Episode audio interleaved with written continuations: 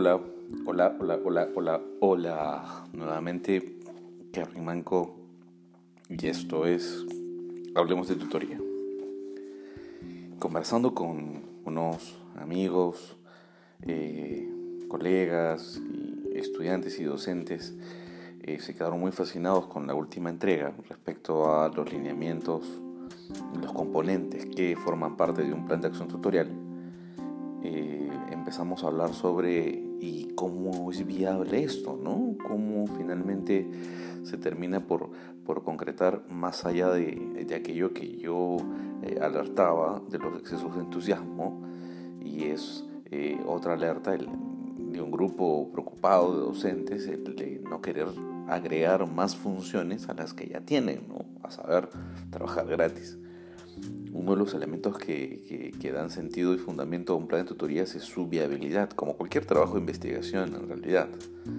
Saber si es sostenible en el tiempo y eso efectivamente eh, responde a el primer paso que mencionamos en los componentes, a saber que eh, el coordinador de tutorías dependiendo de qué dirección, facultad eh, de la universidad o instituto respondía, tenían que desarrollar un plan interno que les permita entre esos puntos hablar del el financiamiento del proceso, ¿no?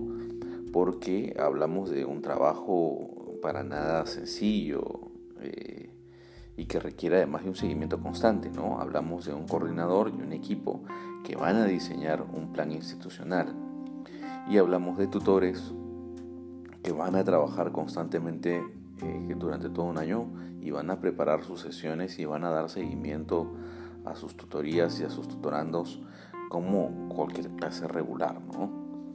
A lo que me lleva a hablar en esta, segunda, en esta tercera entrega sobre las modalidades de tutoría, porque justamente dependiendo de los recursos con los que cuente la institución, por qué tipo de modalidad de tutoría va a dirigirse. En este caso, eh, la viabilidad debe eh, solucionarse y debe conversarse previamente y ver los fondos de financiamiento, ya sea en, la, bajo la ley universitaria, bajo la nueva ley universitaria, eh, alojada a estos criterios de investigación y proyectos que pueden recibir recursos por parte de la institución y hacer un seguimiento, una publicación, elaborar una línea basal y toda una serie de, fundamentos teóricos y prácticos que permitan obtener una, un financiamiento a, un proceso. Eso es una alternativa. Lo otro, institucionalmente, que eh, se carguen como horas eh, lectivas a, las boletas de los docentes. ¿no? o que finalmente se consiga un financiamiento externo, producto de una institución que quiera eh, brindar fondos no reembolsables y poder este, acompañar a, un grupo de, o brindarle acompañamiento a un grupo de profesionales y, futuros eh, y futuro recurso humano que del cual va a ser, del cual va a echar mano, ¿no? Varias empresas, mineras, industrias tienen, tienen ese, ese, ese mecanismo, ¿no? Ocurre en instituciones como TechSoup, por ejemplo. Finalmente, sobre ese punto, ¿no? La viabilidad. La viabilidad llega a lo que nos llama a pensar y a, hablar en esta tercera entrega que es sobre la modalidad. La modalidad regular en una situación normal y como se, ha estado desarrollando ha sido una modalidad presencial, ¿correcto? Una modalidad presencial en la que el estudiante se acercaba eh, luego, de sus, luego de su horario regular de clases, se acercaba hacia su tutor, programaba sus sesiones mensuales, quincenales, semanales, dependiendo del de, eh, diagnóstico que se elabore y realizaba sus sesiones de tutoría. ¿no? Estas sesiones presenciales se dividían en dos. Sesiones individuales, como ya lo habíamos mencionado en los componentes, que eh, se desarrollaba entre una hora académica o una hora cronológica, algunos elementos individuales que conllevaban a una relación de confianza, a la construcción de un, de un espacio de privacidad y soporte en la cual este tutor y tutorando conversen. Y la otra modalidad presencial es la modalidad grupal, donde también lo mencionan los componentes, donde finalmente un grupo hace una un trabajo eh, comunitario, ¿no? de soporte y trabajo en equipo, donde se evidencian eh, tal vez las mismas carencias, pero más aún donde se evidencian varias luces y aristas de solución. Ahora bien, ¿qué ha pasado en, cuando ese espacio de acompañamiento presencial ha faltado?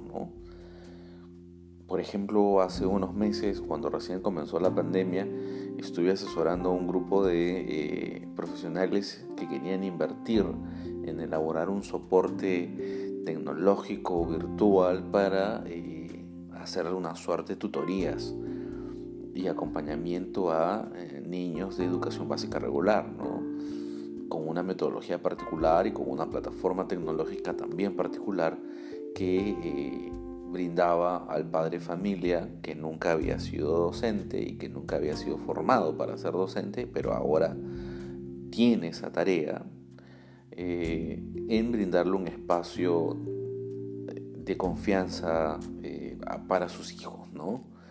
Si finalmente teníamos niños que en la escuela no aprendían bien con eh, la pandemia y la educación virtual, esos problemas se han agudizado. Y el padre se ha visto en la cruda realidad de buscarle soluciones metodológicas, pedagógicas y psicológicas a ese problema. Lo que se buscaba con este proyecto era aliviar al padre de esa presión ¿no? y brindarle una batería de profesionales que virtualmente acompañen a los niños luego de sus clases. ¿no? Y luego al padre le llegaba un reporte virtual y una grabación de las sesiones. Donde él podía estar confiado de que se habían alcanzado las metas que se tenían. ¿no? Eh, pero nunca llegaron a pensar en los jóvenes que están entrando a la formación superior tecnológica o universitaria, ¿no? Jóvenes que han salido de la, de la educación, que han egresado de la educación básica regular y que han egresado con las brechas enormes que todos conocemos. Jóvenes que egresan de colegios particulares con altos estándares formativos, pero también jóvenes que egresan de los colegios públicos, no solamente limeños, sino eh, también en zonas rurales y de zonas de frontera que llegaron a Lima a formarse, ya sea con el soporte de beca 18 o ya sea con el soporte de otras becas que afortunadamente se han ido dando en múltiples universidades públicas y privadas a partir del proceso de licenciamiento de la, eh, ley universitaria que encabezó SUNEDO, que encabeza. En ese sentido, hay un gran, eh, una gran necesidad por parte de estos jóvenes que se han visto en la completa orfandad pedagógica de eh, no saber por dónde ir en estos primeros meses. Y si le sumamos a ello además la brecha digital, que muchos no cuentan con un soporte tecnológico con conexión a Internet, eh, que les permita eh, haber sobrellevado los primeros intentos de sus profesores. ¿no?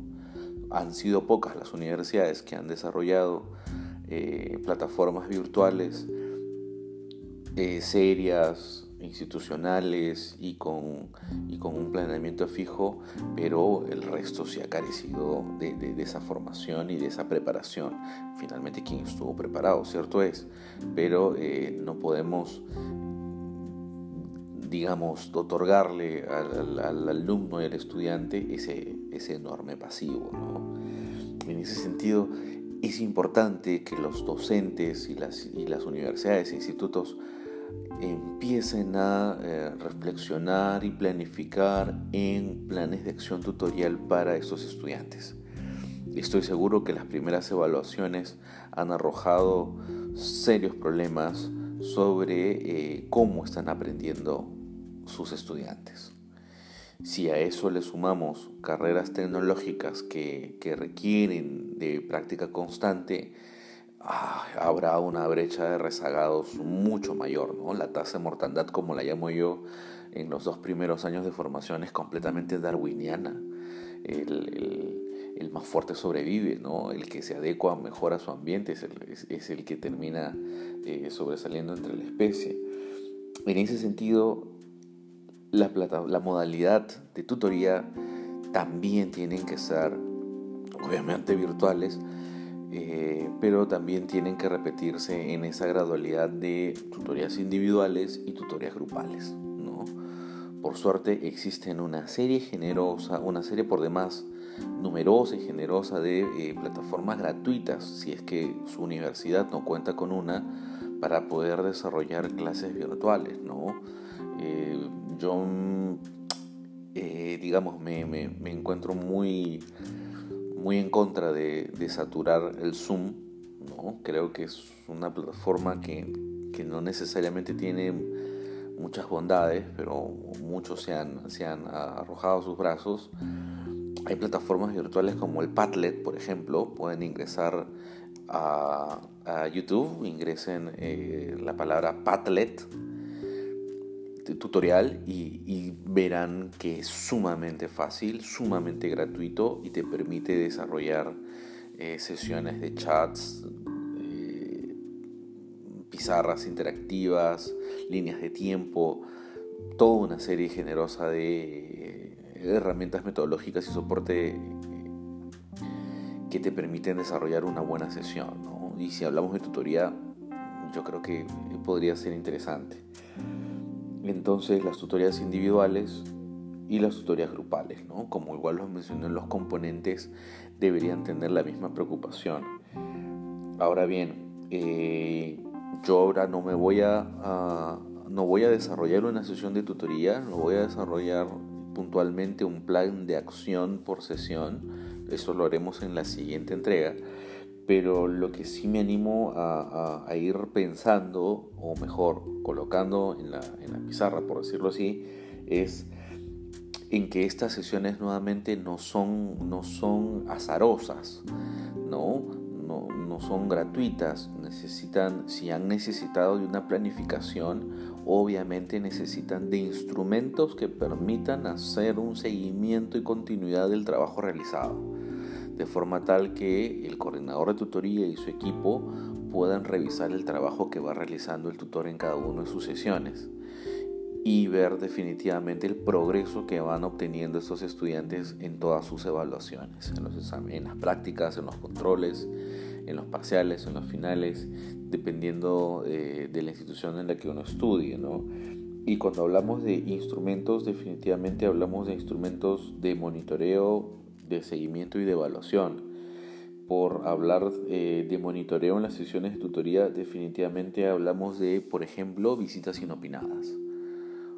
Si, si hay, dependiendo de, las, de la plataforma en la que se elija, el coordinador y su equipo deberían programar ser parte de una tutoría individual de manera sorpresiva ver su programación, ver qué docente tiene sesión con, tal estudiante, avisarle el mismo día y eh, organizarse de forma tal que los tres se encuentren en una sesión. ¿no? Nuevamente, dependiendo de la plataforma, hasta podrían pedir simplemente la grabación de la sesión para que el estudiante no se sienta cohibido, no se sienta invadido en su espacio. Eso está en su completa elección. ¿Correcto? Eh, y pasa lo mismo con las, con las este, tutorías grupales. O ser parte de una o ver eh, la grabación de, una de ellas, dependiendo nuevamente de la plataforma en la que tengan. Plataformas como Zoom, Padlet y otra más eh, tienen la opción de grabar las sesiones. Para el caso de, de evaluaciones, sí hablamos, por ejemplo, de entrevistas, ¿no?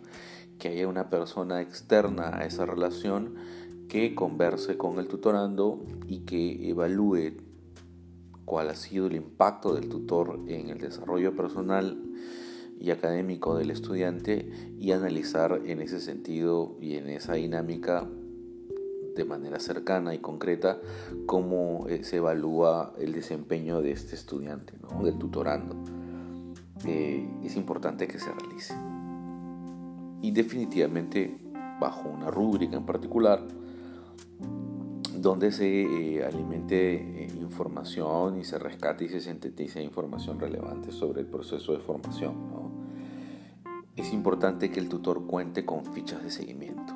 Es importante que en el proceso de planificación se haya diseñado una ficha de seguimiento. Lo vamos a resolver y describir seguramente en, la, en una de las siguientes entregas, pero es importante que sepan que eh, debe haber una ficha de seguimiento de las tutorías individuales, grupales, y se elabore obviamente un informe al final de cada eh, semestre o fin de módulo.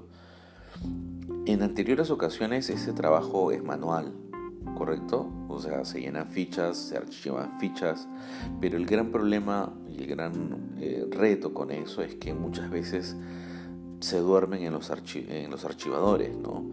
Eh, actualmente ya la virtualidad nos ha invitado a, sistematizar información, ¿no? Si uno no tiene recursos, podrían ser fichas este, en la plataforma de Google, ¿no? Eh, hay, hay formas, eh, entrevistas, cuestionarios, una serie de, de herramientas que Google tiene y que son gratuitas y que pueden sistematizar información en tiempo real, ¿no? incluso arrojándote estadísticas y todo lo demás. Es importante que se pueda hacer un seguimiento de la asistencia del tutor y el tutorando. ¿no? Si uno, y también ahora que es virtual, la inasistencia continua te dispara algunas alertas, ¿correcto? Y se pueden este, describir si hay problemas personales, si hay problemas familiares y que definitivamente van a tener un impacto en el desarrollo del estudiante y en su rendimiento académico. Por eso es vital que este, se haga este trabajo y finalmente se sistematice. Hay información que sirve para elaborar líneas de base, información que sirve para sustentar un programa sólido y un proyecto sólido, viable y sostenible de acompañamiento, acción tutorial, que sin esa sistematización no podríamos hablar seriamente, ¿no?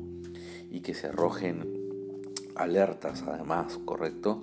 Que se, que se semaforice. En algún momento se habla de este proceso de semaforización en la cual se eh, catalogue por colores eh, un nivel de atención a un estudiante en particular, ¿no? aquellos que están en verde, aquellos que están en ámbar y aquellos que ya llegaron a un rojo y que requieren una mayor atención y en, algunos, y en algunas circunstancias derivaciones, ¿no? y en ese sentido llevamos a la elaboración de protocolos protocolos que institucionalmente existen cuando se, cuando se deriva un estudiante a, a soporte psicológico, a asistencia social, pero que nuevamente no podrían detectarse si es que no hubiese un trabajo de acompañamiento. Si esto se realizaba normalmente en la dinámica regular de las universidades y los institutos, obviamente en el proceso de pandemia ese soporte ha dejado de existir y es menester que las autoridades docentes puedan eh, alertar de la necesidad de virtualizar estos espacios y brindárselos a los estudiantes antes de que sea demasiado tarde, ¿no? antes de que eh, se frustren y, vean que su etapa de formación eh, superior en este proceso ha sido un desastre. Si a eso le sumamos desconocimiento, problemas económicos en casa como el 90% de peruanos, de hogares peruanos, y eh, eso finalmente ha acabado en, una enorme tasa de deserción y abandono, no podemos permitirlo. Si somos docentes, si estamos eh, comprometidos en este proceso, yo creo que podemos eh, desarrollar algunas alianzas y estrategias que nos permitan encontrar un mejor camino para eh, derrotar a la pandemia sin morir académicamente en el intento. Amigos, amigas mías, yo soy Kevin Manco, esto es Hablemos de Tutoría y ha sido la tercera entrega para hablar de la modalidad de tutoría y los grandes eh, espacios de soporte y acompañamiento que podemos desarrollar de forma gratuita y con soporte institucional. Nos vemos en una, nos vemos y nos escuchamos en una cuarta entrega. Hasta pronto.